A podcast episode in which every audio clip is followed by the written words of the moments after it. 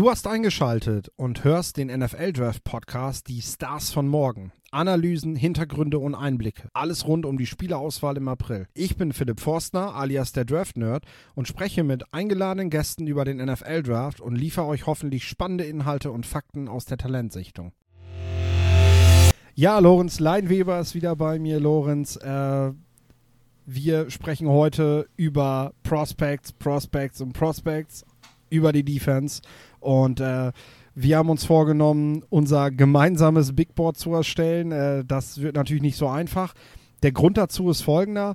Ähm, am Monatsende treffen sich in der Regel die Scouts und GMs in ihrer jeweiligen Facility und besprechen miteinander, was haben wir jetzt eigentlich über die letzten Monate so alles zusammengetragen, über Spieler A, Spieler B und wie wollen wir das jetzt gewichten? Natürlich hat der eine Scout eine höhere Stimme, ein höheres Gewicht mit dem, was er da vorträgt, als der andere Scout.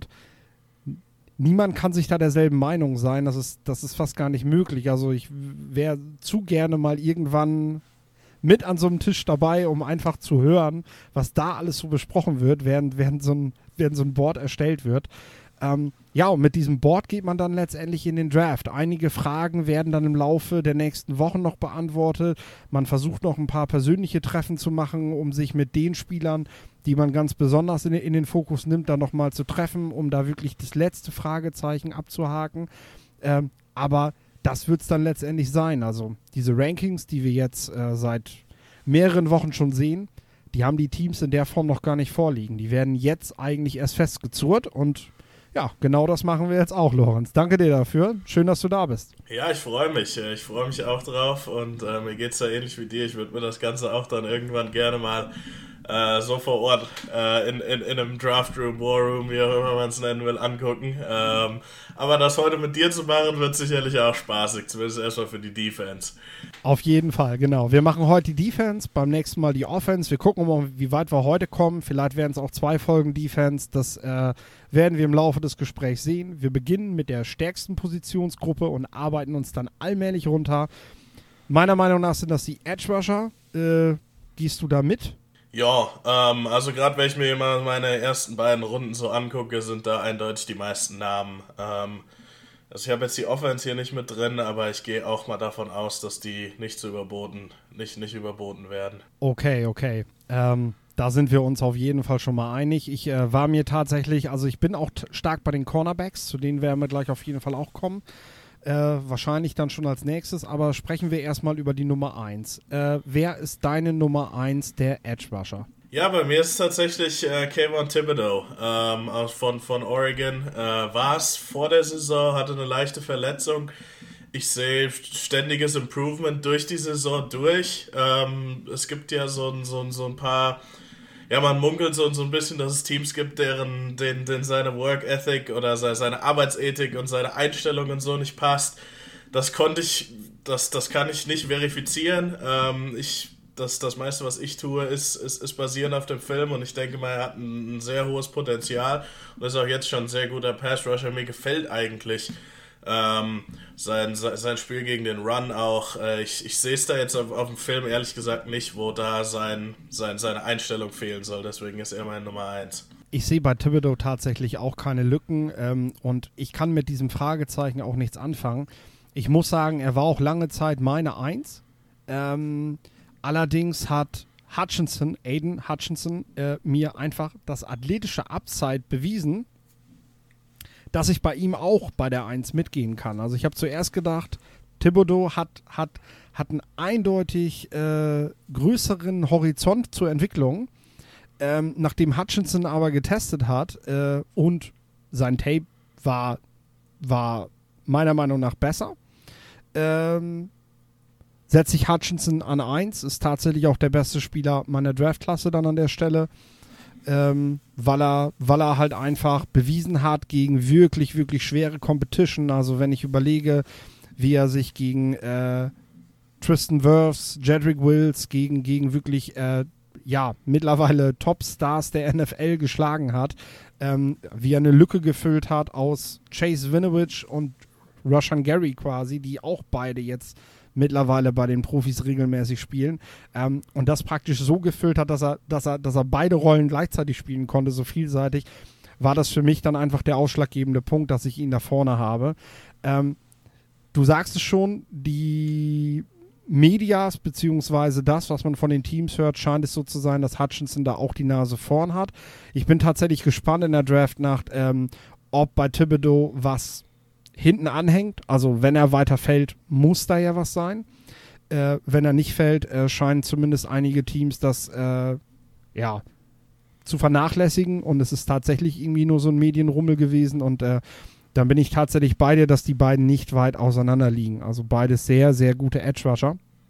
Äh, wenn wir wenn wir weiter durchgehen äh, und die beiden abgefrühstückt haben quasi, dann äh, kommt für mich in der ersten Runde auf jeden Fall noch ähm, George Kalaftis, der heute am Mittwoch nehmen wir auf, einen, nochmal einen wirklich guten Pro Day gehabt haben soll. Ähm, Jermaine Johnson von der Florida State und natürlich Trevor Walker, den ich äh, viel, viel früher schon da oben hätte auf den Boards haben müssen. Ja, Trevor Walker ist tatsächlich meine Nummer zwei, ähm, knapp vor Hutchinson. Ähm, ich finde, er, er, also natürlich, wenn man davon ausgeht, dass, dass man ihn in der ersten Woche der NFL-Saison, gehe ich schon davon aus, oder gehe ich stark davon aus, dass Aiden Hutchinson der bessere Spieler ist und sein wird. Aber ich denke mal, Trayvon Walker hat so ein enormes Potenzial und es ist eben nicht nur die Athletik, sondern es ist auch die Kraft, mit der er spielt, die, wie, wie, wie gut seine Hände sind von, von, von der, äh, nicht, nicht, nicht von der Technik her, sondern, sondern einfach von, von dieser rohen Kraft, die er, die er besitzt, wie er seinen Willen auf andere, auf größere Offensive Linemen, auch Evan Neal, über den wir sicherlich noch sprechen werden, ähm, in diesem Spiel übertragen kann ich finde, er ist halt ein, eine Saison mit einem guten Defensive Line Coach davon entfernt, Potenzial einer der besten 10, 15 Edge Rusher in der NFL zu sein. Das sind einfach die, die Trades mit ihm. Ich sehe es bei Hutchinson, ihm, da, ihm, ihm fehlt so, so ein bisschen Länge, er ist ein bisschen zu upright für mich. Ähm, also die, die Pads sind ein bisschen zu hoch, trotzdem noch ein First Rounder für mich. Mein vierter First Rounder ist dann, wie du auch gesagt hast, äh, George Carl Leftis. Danach geht es dann bei mir so in die, in die zweite Runde. Ich muss auch ganz ehrlich sagen, ich habe für diesen Draft nur in Anführungszeichen 17 First Round Grades bisher. Äh, habe viele Second und Third Round, also zweite, dritte Runde, habe ich viele, viele ähm, Spieler. Ich glaube, ich komme insgesamt auf 84 äh, Spieler in den ersten drei Runden. Ähm, ohne, ohne, aber nur, nur ein bisschen Kontext zu liefern. Ja, ich, ich, ich sehe es aber mit den vier, ähm, das sind die, die ich auch in der ersten Runde nehmen würde. Also bei Kalaftis hatte ich auch nie die Sorge, dass er kein guter Athlet ist. Jetzt hat er noch mal besser getestet, als ich das erwartet habe. Ist schön, nimmt man mit. Aber ja, auch er ähm, ist ein sehr, sehr, sehr guter Spieler, ein sehr, sehr guter Rusher. Da bin ich ganz bei dir und nochmal ein wichtiger Punkt. Ich denke auch sehr interessant für die Zuhörerinnen und Zuhörer, ähm, was bedeuten eigentlich diese Grades? Also, wenn wir eine Erstrundenbewertung geben, dann heißt das nicht, dieser Spieler wird in Runde 1 gedraftet, sondern dieser Spieler hat unserer Meinung nach das Talent, dass er Pro Bowl-Kaliber, würde ich mal sagen, Starter mit Pro Bowl-Kaliber werden kann. Ähm, das ist das, was man in der ersten Runde im Draft draften will. Und in der Regel ist es so, dass Teams, bei mir ist es auch so, ich habe 20 Spieler auf meinem Big Board insgesamt in diesem Jahr mit einer Erstrundenbewertung, ähm, dass, äh, dass Teams keine 32 First-Round-Grades haben. Das ist selten. Ähm, 17 ist tatsächlich wenig, finde ich. 20 ist auch noch unterdurchschnittlich, sage ich mal. Ich habe in anderen Jahren auch schon 24, 25 gehabt. Das muss man doch sagen, dass die Klasse generell äh, so in der Spitze nicht diese Qualität hat, äh, wie, wie wir das schon von anderen Jahren gesehen haben. Und da sprechen wir nicht nur über Quarterbacks. Das, das, das geht so durch alle Positionen durch, finde ich irgendwie, ohne jetzt zu kritisch sein zu wollen. Ja, so die, die Edge Rusher Position ist dafür ein schlechtes Beispiel, aber du hast schon recht. Ich hatte letztes Jahr, glaube ich, 21. Das sind vier mehr immerhin. Ähm, mich würde es sogar wundern, wenn Teams tatsächlich 15 hätten, weil es, es gibt ähm, so viele Kriterien, so viele Spieler, wie diese Teams am Ende auf ihren Boards haben. Oder, oder so, so wenige eigentlich. Ähm, dass das, ja, ich, ich würde eher so vor 10, 12, vielleicht 13 pro Team ausgehen, die wirklich Erstrunden Grades haben, aber die meisten Teams haben ja auch nur einen Pick in der ersten Runde, ähm, was natürlich auch ein Faktor ist. Dann mach doch mal mit Runde 2 weiter. Ja, ähm, da habe ich an fünfter Stelle sozusagen, hat eine frühe Zweitrundenbewertung von mir, ist David Ojabo, äh, Michigan. Könnte einer sein, der tatsächlich ohne seine Achillessehnenverletzung, was eine ziemlich ernste Verletzung ist, äh, möglicherweise oder wahrscheinlich auch eine späte Erstrundenbewertung bekommen hätte. Einfach dadurch, dass er auf dem Film so ein explosiver Athlet ist, dass er einfach Offensive Linemen schlägt, in denen er im Prinzip um sie rumläuft, ohne jetzt so viele Pass-Rush-Moves zu kennen. Also ich finde seine, seine Hände, auch seine, seine Run-Defense braucht noch sehr viel Arbeit, aber er hat eben das Potenzial, ähm, ja, ein, ein, ein sehr hoher Impact-Pass-Rusher früh zu sein. Dann habe ich Jermaine Johnson, der ist auch in der frühen zweiten Runde, den hattest du in der ersten Florida State. Genau. Ähm, Finde ich auch, also er, er, für ihn reicht es bei mir mit der, Erst, mit der ersten Runden Grade nicht, weil er einfach, also für mich ist er solide, wird in die NFL kommen, er wird einen Impact haben.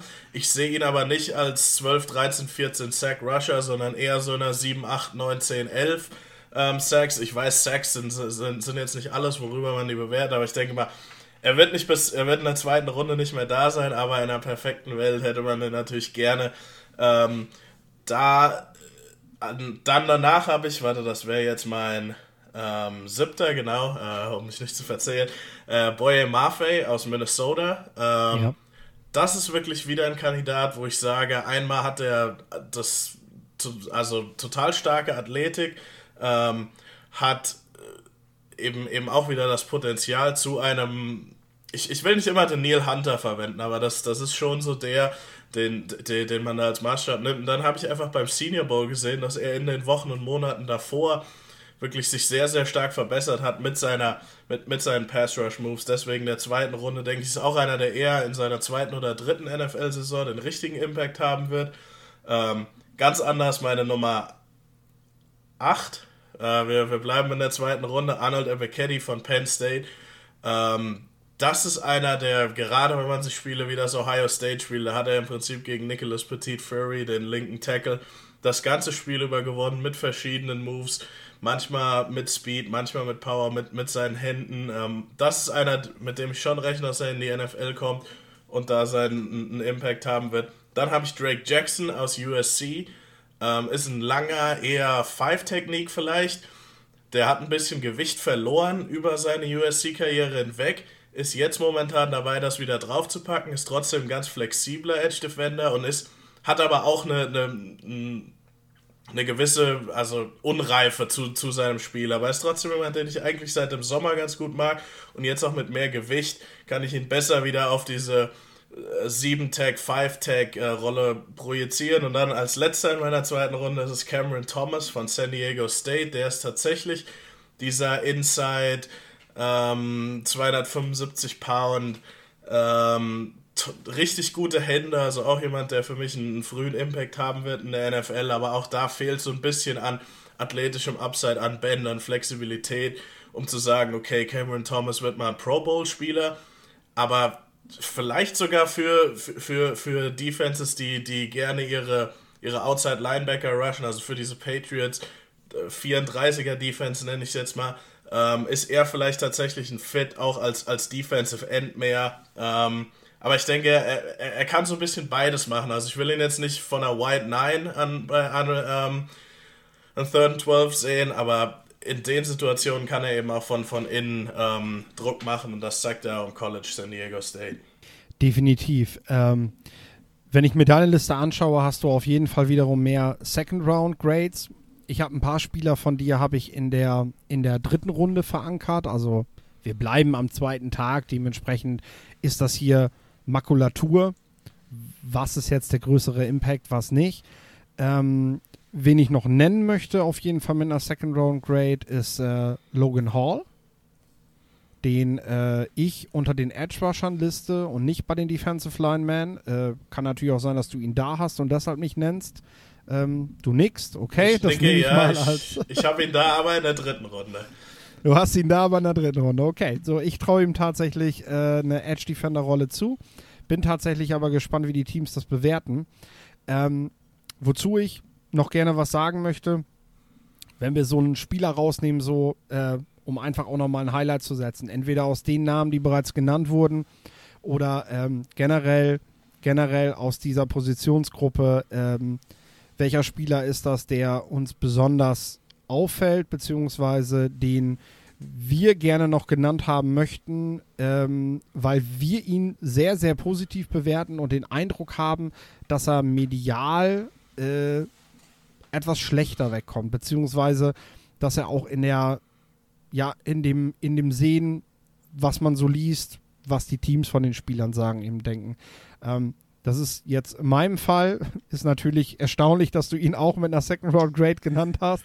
Cam Thomas. Ähm, ich bin ein Riesenfan von ihm. Äh, wer, wer sein Tape gesehen hat, wirklich von, von Beginn Saison 2020 an, spult er massiv starke Zahlen ab. Äh, es gibt eigentlich keinen kein Team, was es irgendwie geschafft hat, diesen, diesen dominanten Spieler rauszunehmen. Die haben den teilweise mit drei Mann geblockt. Und er hat sich nicht stoppen lassen. Gerade gegen den Run auch nochmal überragend gewesen, wie oft der Spieler einfach im Backfield auftaucht, wenn man den im Tape sieht. Da, ich, ich kann mir einfach nicht vorstellen, dass Teams da nicht denken, äh, mit dem kann ich was anfangen. Der, der, der kann diese Zahlen wahrscheinlich nicht eins zu eins mit rübernehmen, aber ich finde eine Rolle für den, damit er einfach weiterhin diesen krassen Impact hat, so oft wie der Spieler halt ins Backfield kommt. Ja, ähm, wie, wie gesagt, ich habe eben auch kurz äh, über ihn gesprochen. Also wir sehen das da tatsächlich ähnlich. Es gab ja eine Zeit, wo man vielleicht gedacht hat, okay, wenn er zum Senior Bowl geht, kann er sich in die erste Runde spielen.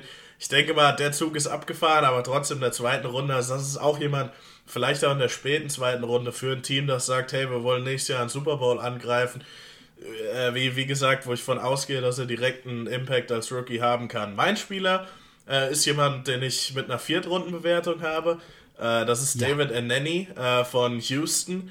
Ähm, ist jemand, der ja, ich, ich habe es eben schon mal so angedeutet, also die, die, diese physischen Trades, diese, auch, auch, auch, auch wenn die Spieler noch nicht so weit fortgeschritten sind mit, der, mit, mit ihrer Technik oder von ihrer Technik her, ähm, würde ich trotzdem gerne immer, immer mal dieses, dieses Gamble machen. Bei David Anani ist, ist es jemand, der wirklich sehr, sehr explosiv ist, der ähm, in seiner Conference Tackles einfach mit seiner Athletik schlägt und hat dazu noch 35 Inch Arme, ist jemand, den man auch mal in, in Space droppen kann. Also als also er ist, denke ich mal, auch so ein, so ein Stand-up-Rushing äh, Linebacker. Ich will ihn jetzt nicht als normalen Defensive End haben, der, die, der an, an jedem Play auch die, die Edge für mich setzen kann. Ich denke mal, das kann er. Aber er ist wirklich jemand, vor allem früh in seiner Karriere, den man einfach durch seine Athletik ähm, als ein sogenannter Designated Pass Rusher auf den, auf den Quarterback loslässt. Ich finde gut, dass du, dass du dort ein Talent aus der vierten Runde nennst. Ähm, die, die Positionsgruppe ist, ist unglaublich breit aufgestellt. Also wir werden, wir werden auch ganz viele Namen lesen, wo, wo, wo selbst Leute, die sich intensiv mit der Klasse beschäftigen, wozu ich uns beide mal zähle, ähm, sich doch sich noch die Augen reiben werden äh, und sagen werden, okay, ähm, den hatte ich jetzt gar nicht so hoch auf dem Zettel oder äh, den Spieler, mit dem habe ich mich gar nicht so intensiv beschäftigt, weil irgendwo ist Zeit ja auch dann mal äh, Mangelware, wenn es Richtung Draft geht. Ich meine, wenn der zwei Monate später wäre, könnte ich mit Sicherheit auch noch mal 150 Spieler mir mehr drauf heften, aber äh, das schaffe ich halt nicht und dir geht es wahrscheinlich genauso. Deswegen äh, finde ich ganz cool, dass du den nennst und ähm, ich kann an dieser Stelle auch nur sagen, wir versuchen jetzt natürlich zu jedem Prospect, was wir nennen, so, so ein paar Stichpunkte zu geben, so ein paar Fakten. Ähm, wenn ihr Interesse habt, mehr über die Spieler zu lesen, dann sei jetzt der Hinweis mal gesetzt. Äh, Lorenz, äh, Lorenz verfasst mit Kollegen in den USA zusammen die NFL Draft Bible. Ähm, die ist natürlich käuflich zu erwerben. Mit einem Monatspass ist das, glaube ich, ne? den man den man da abschließen kann. Und äh, dann könnt ihr euch das Ganze mit über 600 Spielern, glaube ich, sind das, auf äh, Englisch dann reinziehen. Äh, da habt ihr auf jeden Fall eine riesige Auswahl. Und wenn ihr sagt, naja, ich hätte es gerne in deutscher Sprache, dann vielleicht aber auch mit ein paar weniger Spielern. Äh, ich habe mich rangesetzt und 181 Spieler zusammengefasst, jeweils eine DIN A4-Seite zu jedem Spieler auf etwas mehr als 200 Seiten. Auch dort bekommt ihr nochmal die Rankings, die Grades, alles, was wir jetzt auch be besprechen, nur halt natürlich viel, viel differenzierter, viel, viel mehr auseinandergenommen, so wie in der Draft Bible natürlich auch. Das Ganze bekommt ihr einmal wo, Lorenz? Ähm, si.com und dann ein äh, Querstrich NFL und noch ein Querstrich Querstrich Draft. Wenn man da dann auf die Scouting Reports geht, äh, das Ganze ist halt hinter einer, hinter einer Paywall, äh, muss man dann eben, wie gesagt, diesen Monats dieses Monatsabo für, für abschließen. Na, vielleicht sagt ja auch der eine oder andere, hey, das brauche ich nur im April, das brauche ich nur im Mai. Ähm, und dann ist es ja vielleicht auch sogar ein, Schnäppchen im, im, im Vergleich, was vielleicht das ein oder andere Draft Guide äh, so kostet. Also zieht euch gerne rein. Wie gesagt, 600 Reports. Äh, mein Team und ich haben da den ein oder anderen Spieler geschrieben. Riesig stark auf jeden Fall. Ähm, ja, mein Draft Guide äh, bekommt ihr über touchdown24.de, wie das meiste von mir, meine wöchentliche College-Kolumne. Wie gesagt, Lorenz-Sachen findet ihr bei si.com. Ähm, meine, meine Informationen eben über touchdown24.de, dort einfach auf den Shop gehen und das E-Paper bestellen bezahlen und herunterladen. Äh, das ist dann auch schon gewesen. Damit, ganz ehrlich, fördert ihr auch die Arbeit von uns beiden ein Stück weit. Also wenn euch das gefällt, was wir machen, wir müssen auch irgendwo natürlich am späten Abend gucken, dass wir noch was zu essen auf den Tisch kriegen. Und äh, je mehr Zeit wir für Football, je mehr wir dort bezahlt bekommen, äh, desto mehr Zeit können wir da natürlich auch reinstecken und äh, desto weniger müssen wir uns mit Nebensächlichkeiten beschäftigen, äh, die mit Football nichts zu tun haben. Ergo, das hast du äh, schön gesagt. Ne? Wenn ihr Bock habt, dann gerne unterstützen. Ähm, holt euch die Dinger. Sie sind auch tatsächlich sehr gut gemacht, soweit ich das beurteilen kann. Und äh, dann sind wir auch gespannt auf euer Feedback. So, das jetzt mal zu der Werbung. Äh, gehen wir in die nächste Position. Ich hatte gerade schon gesagt, äh, Cornerbacks wäre meine nächste Runde. Und da haben wir ja ein spannendes Thema eigentlich. Ja, ist Derek Stingley noch deine Nummer 1 oder wie stehst du zu dem ganzen Thema? Er ist gerade so meine Nummer 2. Ähm, und wer meine Nummer 1 ist, vielleicht nicht der, den du erwartest. Ähm, äh, ich, ich, ich sage jetzt einfach mal meine drei. Also meine drei sind in der Reihenfolge Andrew Booth Jr. Äh, von Clemson. Nummer zwei ist Derek Stingley, LSU. Und Nummer drei ist Ahmad Sauce Gardner äh, von Cincinnati. Das sind meine drei Erstrunden Cornerbacks. Ähm, am Endeffekt haben alle so ihre, ihre Fragezeichen, vor allem Stingley, also ist, ist vom puren Talent her, also ist, ist er die Nummer eins, nur war jetzt eben über zwei Jahre verletzt. Ähm, und das ist schon ein Fragezeichen. Also ich sehe, viele Leute graben dann wieder das, das 2019er äh, Videomaterial aus. Ist auch schön und gut und da war er auch echt stark und gerade für, für einen Freshman ähm, war er da super und ich denke auch, wenn er gesund bleiben kann, kann Derek Stingley ein, einer der besten Cornerbacks, ein Pro Bowl Cornerback in der NFL sein. Andrew Booth ist einer, der ist ein bisschen also der, der ist wirklich so der, der Freak-Athlet, äh, wo es wirklich teilweise Plays gibt, wo er vier Yards durch die Luft fliegt und irgendwie ein Pass-Breakup hat, wo man sich einfach nur denkt, hey, wie ist das möglich? Ich mag ihn vor allem in Press-Coverage sehr, also ich denke mal, er hat einmal die Mentalität, aber andererseits auch die Athletik dazu, sich zu einem Top-Cornerback zu entwickeln. Seine Fragezeichen sind auch, wir hatten jetzt das athletische Testing nicht. Ähm, er hat auch eine Verletzung, er hat auch als Freshman mit einer Verletzung gekämpft ähm, und dann habe ich Matt Gardner von Cincinnati. Er ist wirklich mit, mit 6 Fuß 3 ist er der physische Press-Cornerback, der, ordentliche, der, der ordentliches Testing hatte, der wirklich für die Defenses, die vor allem eben diese Press-Man-Coverage, was immer noch die wichtigste Coverage oder die, wenn es einen Cornerback gibt, der das kann, ähm, in der NFL ist, wird er eben keiner sein, der jetzt gegen DK Metcalf ein riesiges Mismatch hätte, nur, nur um mal irgendeinen Receiver oder Julio Jones. Einfach weil er auch die Größe mitbringt, äh, hat hervorragend im College gespielt. Er hat allerdings nicht so das, das, das athletische Potenzial von den anderen beiden. Aber ehrlich gesagt kann man die drei so ranken, wie man will, meiner Meinung nach. Je nachdem, was, was eben so seine Präferenzen oder die, die Präferenzen des, des Scouts sind ich habe da jetzt keine großen ähm, Unterschiede bei den dreien. Ähm, es, es, kommt halt dann wirklich auch von, von Team zu Team drauf an. Ganz wichtiger Punkt. Ähm, wir haben hier das Thema, was soll der eigentlich für eine Rolle bekleiden? Und Boost Junior finde ich an der Stelle halt wirklich sehr passend, weil der ist halt extrem vielseitig. Ich glaube, mit der Athletik kann man mit dem wirklich sehr kreativ werden. Der kann verschiedene Coverages spielen, der kann zur Not auch mal nach innen gezogen werden wenn ich daran denke, wie Davante Davante Adams in den letzten Jahren halt immer auch wieder aus der Slot agierte, dann wieder außen zu finden war und die Packers halt einmal gesagt haben, okay, wir haben nur einen richtig guten Receiver, aber dann spielt er halt überall und wir nutzen das halt immer aus, wenn er mal gegen einen schwächeren Cornerback spielt. Und wenn du Booth im Team hast, kannst du das vergessen, weil der wird genau diese Matchups nämlich covern können und sagen, okay, du bist ein athletischer Freak, komm her, ich folge dir hier über das ganze Feld. Ich spiele Zone, Mann, ich spiele auch mal Press, wenn es sein muss. Ich spiele aus der Slot, ich spiele außen. Ich kann das alles bringen, genau das, was du mitbringst, was deine große Stärke ist. Und äh, ja, da bin ich gespannt auf sehr, sehr viele krasse Duelle tatsächlich. Ähm, ich habe Stingley an 1, ganz ehrlich natürlich auch aus, aus einer Warte heraus. Hey, ich muss das nicht entscheiden. Ne? Also äh, ich bin ganz ehrlich mit der Geschichte, das schreckt mich auch ab und ich glaube, da sind ganz, ganz viele Background-Checks nötig. Ähm, weshalb ich das natürlich auch mit Vorsicht genieße. Wenn ich das reine Talent sehe, sage ich, für mich der beste Cornerback der Klasse. Auch wahnsinnig vielseitig, kann auch das alles mitbringen. Hat das jetzt lange Zeit nicht mehr gebracht. Das Upside ist sehr, sehr hoch. Wahrscheinlich das höchste nochmal der, der ganzen Klasse. Und das äh, rechtfertigt dann eben, ihn da an, an diese Stelle zu setzen. Ich verstehe aber jedes Team, was sagt, das Eisen ist mir zu heiß und im Vergleich dazu sind so Spieler wie Booth halt einfach so gut, dass ich dieses Risiko auch nicht eingehen muss. Also er, er sticht halt nicht in der Form raus, dass man sagen muss, äh, da gehe ich jetzt drauf, ne? So, jetzt hast du, jetzt hast du drei Namen genannt, dann äh, reiche ich auch direkt meine, meine, meine beiden weiteren First-Round-Prospects nach. Mit Stingley, mit Booth. Gardner habe ich tatsächlich mit einer frühen zweiten Runde weil mir die Athletik eben fehlt dabei, ähm, auch wenn er eben Pressman als sehr wichtig spielt.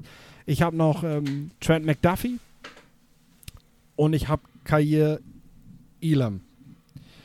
Ähm, ohne jetzt groß drauf eingehen zu wollen, Trent McDuffie war so ein absoluter Führungsspieler in seinem Team. Also der, der ist praktisch sofort Team-Captain, wenn der irgendwo hinkommt. Ein wahnsinnig reifer Spieler, sehr intelligenter Spieler, ähm, der, der, der auch vielseitig spielen kann, variabel spielen kann, von Cornerback über Nickelback, das alles mitbringt.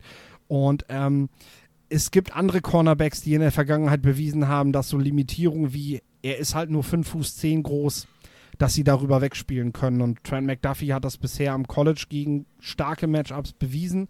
Deswegen mache ich mir da keine Sorgen. Und äh, ja, Kai Elam ist so der, ja, der wird so ein bisschen vergessen, habe ich so den Eindruck. Äh, der ist eigentlich schon die ganze Zeit auf den Boards, irgendwie in jedem Mock-Draft wird der als wird der als First Rounder genannt. Und das seit einem Jahr aber über den spricht niemand. Also irgendwie, irgendwie bin ich da total erstaunt, äh, was, was, was da tatsächlich bei rauskommt. Er wird wahrscheinlich irgendwie auch in der späten First Round gedraftet werden von dem Team, aber es wird wieder nicht viel drüber verloren. Also ähm, der macht halt seine Sache scheinbar ganz gut, aber das war's dann eben.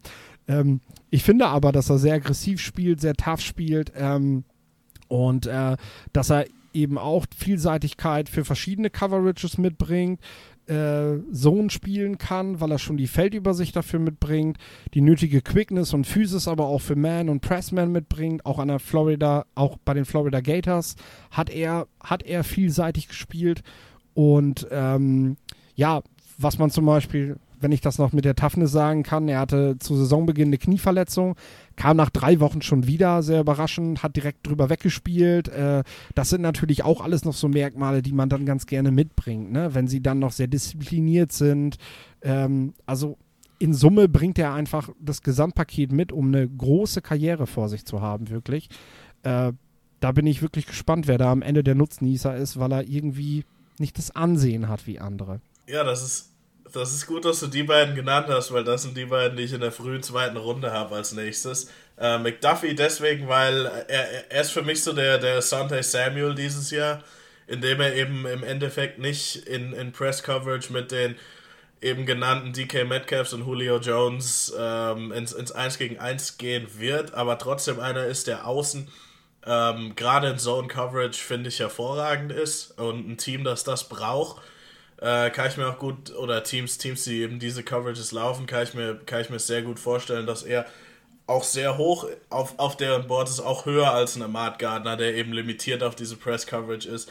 Äh, bei Elam ich sehe so richtig nicht die, die, ähm, die Explosivität, um dauerhaft, ich weiß, er hatte sehr gute Testing-Zahlen jetzt, um dauerhaft Pressman zu spielen, aber auch er hat mehr, ähm, er hat mehr, er ist, er ist ein vielseitigerer Spieler in Sachen äh, Technik als Matt Gardner mit ähnlicher Größe und, und, und ähnlicher Physis. Ich denke nur, äh, Matt Gardner, der, der ist so ein bisschen smoother in, in, in, seinem, in seiner Athletik. Die Hüften und auch Knie und, und, so weiter sind. Äh, das, deswegen denke ich, dass er ein bisschen besser auf diese Pressman-Rolle passt, die eben, wie gesagt, so, so wichtig ist. Wir werden sehen, wo wir da, wo, wo wir da liegen. Ähm, Second Round sind, sind dann tatsächlich auch, also jetzt sind wir beim Name-Dropping, weil das sind wirklich eine Menge, Menge Spieler. Ähm, das sind bei mir Kyler Gordon dann, Tarek Woolen, Woolen, Roger McCreary oder McCrary, Tarek Castro Fields, Darian Kendrick, der Marion Williams und Joshua Williams von Houston und Fayetteville State habe ich tatsächlich auch so hoch. Ähm, sind dann so die Spieler, die nicht mehr diese enorme Vielseitigkeit mitbringen, dafür aber Spezialisten auf, auf ihrem Gebiet sind. Deshalb einfach aus der ersten Runde rausfallen, weil bei einem First Rounder will ich halt das rundum sorglos Paket haben. Ähm, aber die tatsächlich im Ansehen bei den Teams jeweils einen noch höheren Stellenwert haben können. Also wer halt einen, einen äh, Man-Coverage Nickelback sucht und braucht, äh, der wird der wird einen Spieler da höher haben und äh, wer für Pressman was braucht, der wird zum Beispiel den Castro Fields nochmal noch mal höher sehen, ähm, als, als ein Team, was zum Beispiel definitiv sehr häufig so ein Coverage spielt, eine sehr lose Verteidigung spielt. Äh, die werden mit ihm natürlich weniger glücklich werden und äh, sagen, nö, da bewerten wir den, ähm, einen anderen Spieler höher. Ne? Ähm, das sind tatsächlich meine, also wir sind jetzt bei bei mir sind es dann zwölf, zwölf Spieler tatsächlich, die ich mit einer Erst- und Zweitrundenbewertung gebe. Ähm, das ist schon, das ist schon viel. Ich habe da tatsächlich nur noch Roger McCrary und äh, Tariq Woolen drin. Äh, Woolen würde ich noch mal ganz kurz gern drüber sprechen, weil der Mann ist wirklich ein absoluter Ausnahmeathlet. Äh, UTSA, ehemaliger Wide Receiver. Es gibt ja so, ey, wenn du ein junger Wide Receiver bist, geh auf Corner, ähm, weil äh, so, so, so viele spielen die Position eben nicht. Ähm, er ist jemand, der unglaubliche GPS-Tracking-Zahlen schon hatte ähm, und ein unglaubliches Testing auch an der NFL Combine. Ich glaube, 6 Fuß 3, 205 Pounds. Ähm, ist da eine 4-2-9 gelaufen, irgend sowas. Also ist er dann auch irgendwann, ob es jetzt eine 4-2-8, 4-2-9. Also auf jeden Fall ein Ausnahmeathlet. Jemand, der am Senior Bowl mir gezeigt hat, dass er ein Pressman viel, viel Potenzial hat, auch wenn nicht alles perfekt läuft ist er jemand, den ich irgendwie nicht aus den Top 50 rausfallen sehe, weil irgendein Team wird sagen, Leute, das ist ein, wie gesagt, das ist ein absoluter Ausnahmeathlet, den müssen wir hier irgendwann jetzt ziehen, ansonsten ist er weg. Okay, für, für mich der, der Name, der, ne, ich habe ihn halt mit einer Zweitrundenbewertung, der, der mir da ein bisschen zu schlecht wegkommt, das ist der Castro Fields von der Penn State. Ähm, in meinen Augen ein idealer Matchup-Spieler für die klassischen Ex-Receiver, wir haben gerade über DK Metcalf gesprochen schon, AJ Brown, über diese, ja, massiven Wide Receiver, die gerne das 1 gegen 1 suchen, um dann einfach den Vorteil in Schnelligkeit oder eben in Physis zu suchen. Und ich glaube, Castro Fields ist da genau der richtige Spieler für, um das eben vor allem in Pressman zu verteidigen. Ähm, da wird er auch einige Defizite in Beweglichkeit kaschieren können gegen solche Spieler, weil DK Metcalf ist jetzt auch kein besonders bewegliches Monster. Ne? Äh, wir, wir reden hier halt eher über die Spieler, die mit, die mit Long Speed und mit Physis Matchups gewinnen wollen. Und äh, da stelle ich mir einige spannende Matchups vor. Und äh, den habe ich deshalb in diesem Bereich liegen. Und bin sehr neugierig darauf, wo er landet. Wer ist deiner? Ähm, ja, ich, bei mir ist es Alonte Taylor ähm, von Tennessee.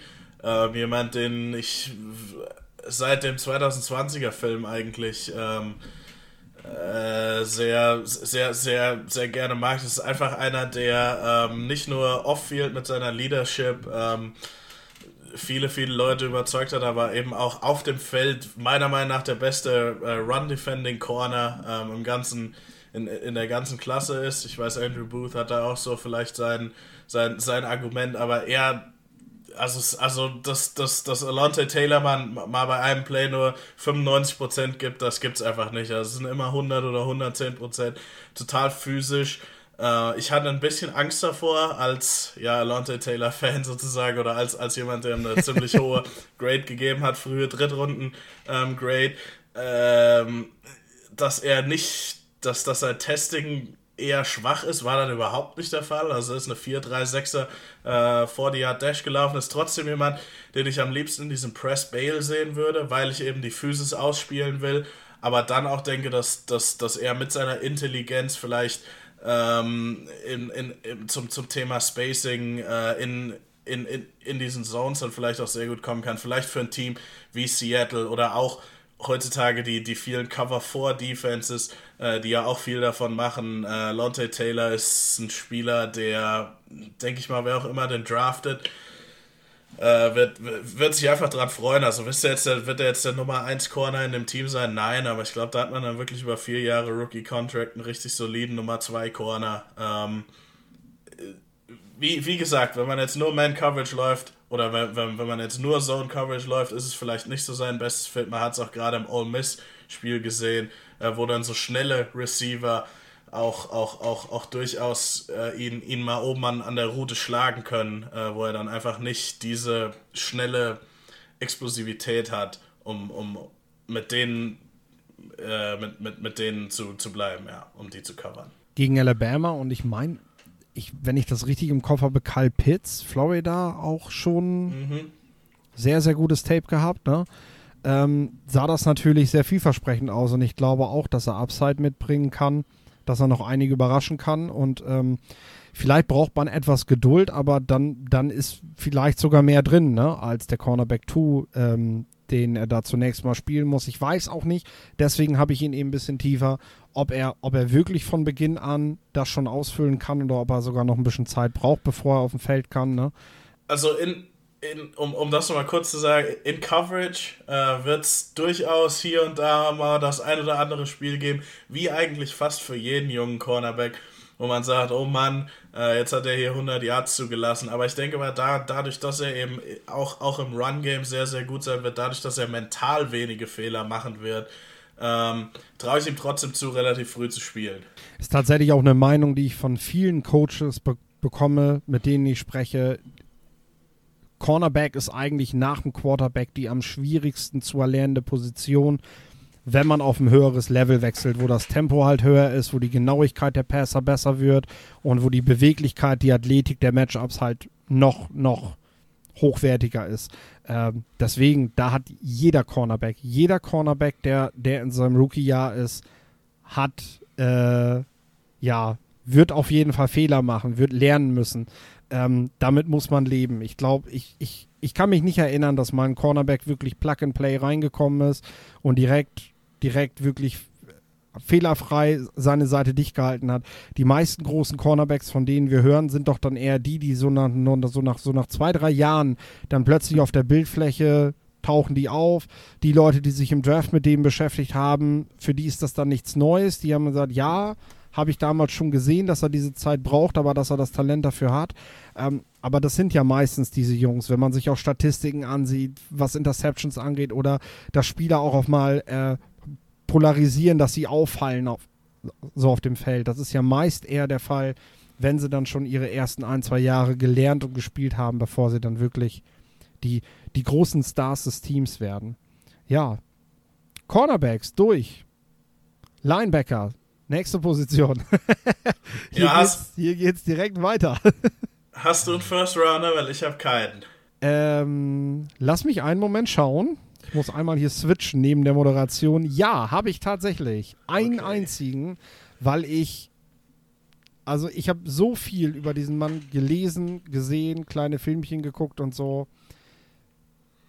Kobe Dean ist für mich einfach diese Art Führungsspieler, die du auf dieser Position brauchst. Also, für mich, vielleicht ist das auch diese Mentalität, die ich, die ich als Bears-Fan auch irgendwo mitbringe, so, so ein Inside-Linebacker, so ein Middle-Linebacker, der muss eine gewisse Präsenz auf dem Feld haben. Und alleine, wenn ich mir angucke, National Championship Game, letztes Spiel seiner College-Karriere, wie er bei diesem Goal-Line-Stop relativ zu Beginn des Spiels noch seine Mannen wirklich, also wer da nicht sofort zugepackt hat, den hat er sich sofort gekrallt, den hat er sofort zur Seite genommen und hat ihn eingeschworen.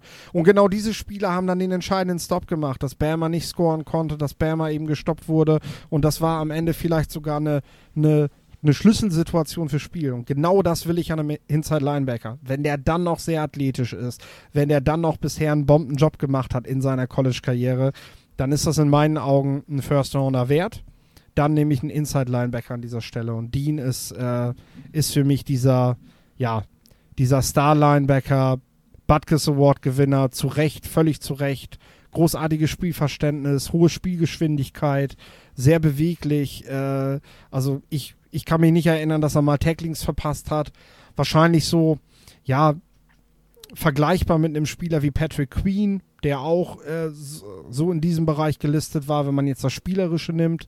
Ähm, zwar etwas anders heißt, aber ich glaube, das macht er, das macht er mit dieser Präsenz, die er auf dem Feld hat, macht er das mehr als wett. Ja, ich habe ihn an dritter Stelle in der zweiten Runde. Ähm, an dritter Stelle? Ja, oh. ich, wir kommen, kommen gleich auf die. Also du, du hast vollkommen recht mit dem, was du sagst dass er eben gerade auch, also auf und neben dem Feld, äh, das wirklich das Herz und die Seele dieses Georgia-Teams war, ähm, ist, glaube ich, nicht zu bestreiten, äh, dass sein Spielverständnis toll ist, dass er auch ein guter Athlet ist. Ähm, stimmt alles. Ich sehe leichte Limitationen im, im NFL-Spiel, dadurch, dass er eben nicht der allergrößte ist, dadurch, dass er nicht der allerbeste Athlet ist, nicht der allerphysischste Spieler. Ähm, denke aber trotzdem nochmal, ähm, so, so in der zweiten Runde, wo ich ihn wirklich habe, kannst du mit dem echt nichts verkehrt machen.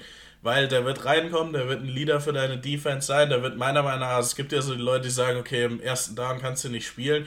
Also ganz so schlimm finde ich es jetzt nicht.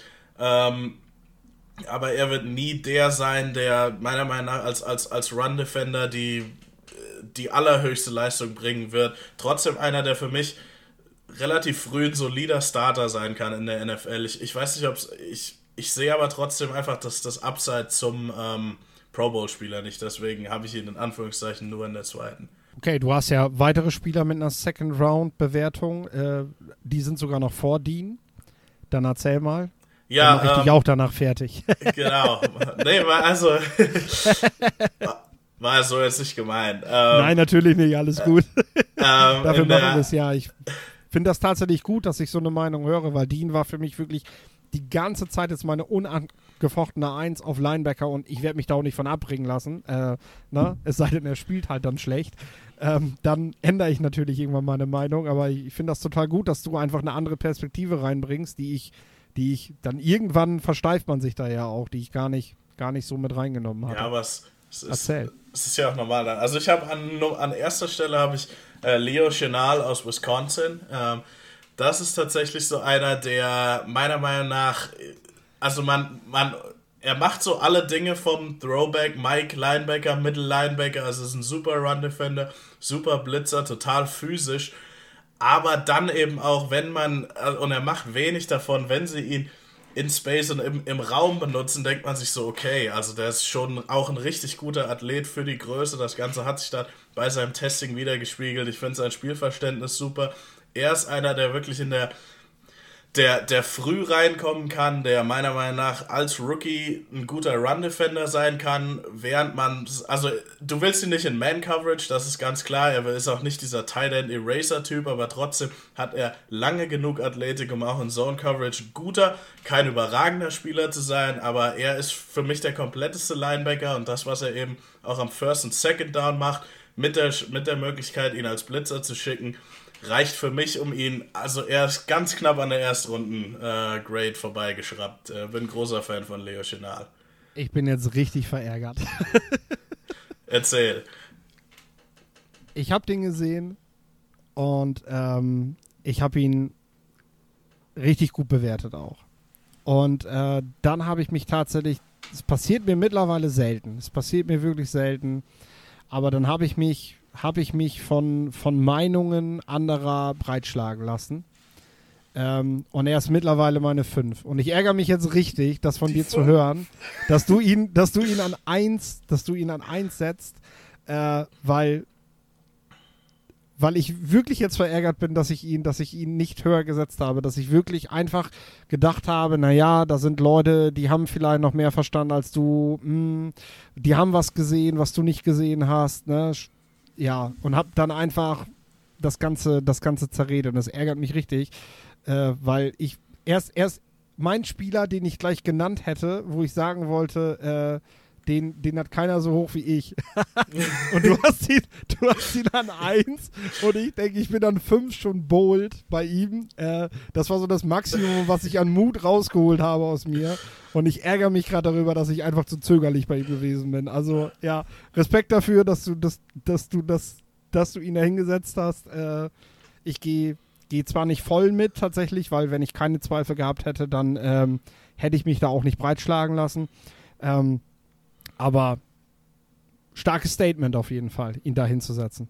Ja, ähm, okay. Äh, interessant auf jeden Fall. Ähm, wir, wir, ja, ich, ich, ich bin auch mal interessant, wo er landet, wie er performt. Ähm, wollen wir, also ich, ich habe ich hab noch einen dritten äh, mit einer Zweitrundenbewertung ja dann tatsächlich auch noch vor, eine Kobe Dean. Äh, das ist Devin Lloyd aus Utah. Äh, jemand, wo ich über den Sommer her dachte, über den redet keiner. Also das ist dieser gute Linebacker aus Utah, der wirklich jedes Jahr besser wird. Ähm, der auch dieses Jahr nochmal einen Zahn zugelegt hat, aber dann relativ schnell auf einmal an sechster Stelle gemockt wurde, wo ich dann wieder, ja, okay, also so arg ist es jetzt auch nicht. Ähm, Devin Lloyd ist einer, der ist auch 6 Fuß 3, der ist ein ordentlicher Athlet, eine 4, 6 irgendwas vor die gelaufen, also jetzt nichts absolut Besonderes. Ähm, ist auch jemand, den man, ähm, der auch für Utah mal als Pass Rusher gespielt hat. So ein bisschen von ähm, als, als, als, als Rolle her vielleicht so wie die Cowboys Micah Parsons einsetzen, aber er ist eben nicht so talentiert. Er hat auch die Länge, er hat die Masse, um, gegen, um, um Blocks anzunehmen, um, um im Run-Game zu bestehen. Ich denke mal, er hat auch ordentliche Range. Ich hatte ihn am Anfang immer so als Will-Linebacker gesehen. Jetzt kann ich ihn mir tatsächlich auch als Mike ganz gut vorstellen. Nach dieser Saison war enorm produktiv für Utah, war auch ein Leader da. Mir fehlt aber so, so, so ein bisschen die athletische Upside oder auch die, die Physis, die ein Chenal jetzt mitbringt, die hat er eben jetzt nicht ganz ist trotzdem einer, der kriegt eine Mit-Zweitrundenbewertung, wenn er in der späten ersten Runde geht. Ähm, Wäre ich da jetzt nicht sauer drüber. Also ich denke mal, der ist ein sicheres Pick. Oder, oder der, ja, der, der wird keine Bäume ausreißen der NFL, nenne ich es jetzt mal so. Ich denke nicht, dass er Pro Bowl Upside hat, aber trotzdem ein vernünftiger Spieler, mit dem, nochmal, das ist einer, mit dem macht kein Team was falsch, meiner Meinung nach, aber mir fehlt so ein bisschen das letzte bisschen ja, Potenzial mit ihm. Ich finde tatsächlich, gerade bei Devin Lloyd fand ich die Diskussion spannend, beziehungsweise Diskussion ja nicht, sondern dass viele vorgeschlagen haben, na, den sollen die Cowboys mal dazu holen mit Micah Parsons dann so im Zusammenspiel und dann gleich mit einem First-Round-Pick. Und ich denke so, wie unlogisch ist das? Denn wenn Devin Lloyd das ist, was die Cowboys denken, dass er ist, dann haben sie zwar zwei, drei Jahre exzellentes Linebacking-Core, aber danach muss einer von den beiden einen teuren Vertrag kriegen und der andere wird das Team verlassen. Das ist eigentlich nicht das, worauf ich einen First-Round-Pick investieren will. Also ich kann das bei Wide Receivers verstehen, ähm, aber bei Linebacker möchte ich eigentlich nicht zwei aufeinanderfolgende First-Rounder darauf investieren, dass die am Ende auch noch beide einschlagen und ich am Ende einfach gekniffen bin und sagen muss, ja gut, einen von den beiden muss ich wieder ziehen lassen, weil... Also ich sag mal ganz kurz, wenn man wirklich zweimal Micah Parsons hätte, dann gerne, aber ich denke mal, Devin Lloyd ist einfach nicht so gut wie Micah nee. Parsons. Also Micah Parsons war letztes Jahr der dritte Spieler, drittbeste Spieler auf meinem Board ähm, und da kommt Devin Lloyd halt nicht ran. Ähm, nee. Das sehe ich ganz genauso. Für mich war es halt nur, also wenn die Cowboys das denken, müssen sie ja meinen, dass er das Talent hat, First-Round-Talent und äh, dann, dann ergibt es für mich aber halt erst recht keinen Sinn, weil äh, das du sorgst ja nur dafür, dass du in zwei, drei Jahren dann wirklich nicht mehr weißt, ja, welchen der beiden behalte ich jetzt. Und äh, das sollte man eben auf Inside Linebacker, sollte man sowas nicht machen, weil so viel Geld kannst du eigentlich nicht auf diese Positionsgruppe bündeln. Ähm, ich sehe das aber genauso wie du. Äh, ich habe ihn, hab ihn auch mit einer Zweitrundenbewertung, äh, sehe ihn, seh ihn da in diesem Bereich nicht. Wen habe ich noch mit einer Zweitrundenbewertung? Ähm, Chad Moomer von Wyoming Wyoming Linebacker, äh, hoch im Kurs. Dann, äh, weil ich tatsächlich seine Verletzung nicht mehr mit einbezogen habe, Damon Clark von der LSU. habe ich an dieser Stelle. Da muss man natürlich jetzt abwarten, was, was, was daraus wird, wann er wieder spielen kann. Ähm, ich habe da tatsächlich auch noch nicht die Informationen zugesammelt. Ähm, und äh, ein Linebacker von Alabama muss ich eigentlich jedes Jahr in diesem Bereich dabei haben. Deswegen hat Christian Harris es auch in die, in die äh, zweite Runde geschafft bei mir mit der Bewertung. Mhm. Und wie gerade schon genannt, Leo Chenal, der eigentlich mein, mein Crush sein sollte. Äh, das hast du mir jetzt versaut. Aber mit Recht, mit Recht, den, äh, den, den gebe ich dir auch. Wenn wir jetzt über, über Spieler reden, die ja, die andere vielleicht niedriger haben, dann ist das bei mir äh, von Cincinnati Darian Beavers. Darian Beavers ist äh, ein, ein, physisch spielender Outside-Linebacker, muss man ganz klar sagen. Deswegen verliert er, glaube ich, auch im Ansehen bei einigen Teams, weil er ist ein ganz, ganz klarer 4-3 Outside-Linebacker. Er wird, er wird äh, nicht in einer 3-4 da außen spielen können. Dafür ist sein Impact im Pass Rush nicht gut, nicht hoch genug als, als tatsächlicher Designated Pass Rusher, nicht als Blitzer. Das ist doch mal ein ganz anderes Thema. Ich finde aber gerade dort außen kann er, kann er Man-Coverages spielen. Ähm, er kann da, kann da vielfältig auch Zonen verteidigen, wenn sie nicht zu groß sind. Und ähm, ich, ich könnte mir tatsächlich vorstellen, dass Teams, die genau das spielen, die also nicht diese Vari Variabilität suchen und tatsächlich unbedingt einen 4-3 Outside Linebacker haben wollen, dass die den, sie den wesentlich höher bewerten als, als die Medien und dass er, dass er also ich würde mich da festlegen, ich gebe ihm eine Drittrundenbewertung, aber ich denke, dass der in der zweiten Runde geht. Äh, ich habe Rhino Samoa ähm, aus, von, von Oklahoma, äh, den habe ich mit einer Drittrundenbewertung. Ähm, ich ist auch. So, ist ein ähnlicher Spieler wie Christian Harris äh, von, von Alabama in dem Sinne, dass die beide für mich äh, eben Will, also diese Weakside Linebacker, die ja auch teilweise ähm, nicht, nicht mehr unbedingt 240, 230 Pounds sein müssen, ähm, Brian Asamoah ist einer, der sehr, sehr explosiv ist, sehr, sehr athletisch, nicht ganz so athletisch wie Christian Harris, deswegen habe ich Christian Harris auch über ihm, auch weil ich beide in der dritten Runde habe. Ähm, bei Brian Asamoah fehlt so ein bisschen auch noch am Spielverständnis, also manchmal habe ich das Gefühl, er rät einfach und rät dann falsch.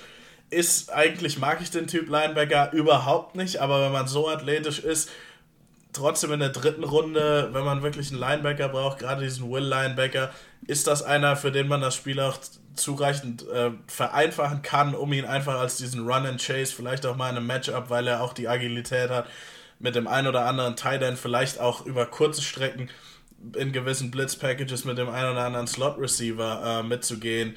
Ähm, ist er einer, der, es wird viel über Christian Harris gesprochen, natürlich ist der Alabama-Linebacker, aber auch Brian Asamoah hat sich immer verbessert ähm, bei Oklahoma und hat eben athletische äh, Trades, die ja, ich sehr, sehr interessant finde.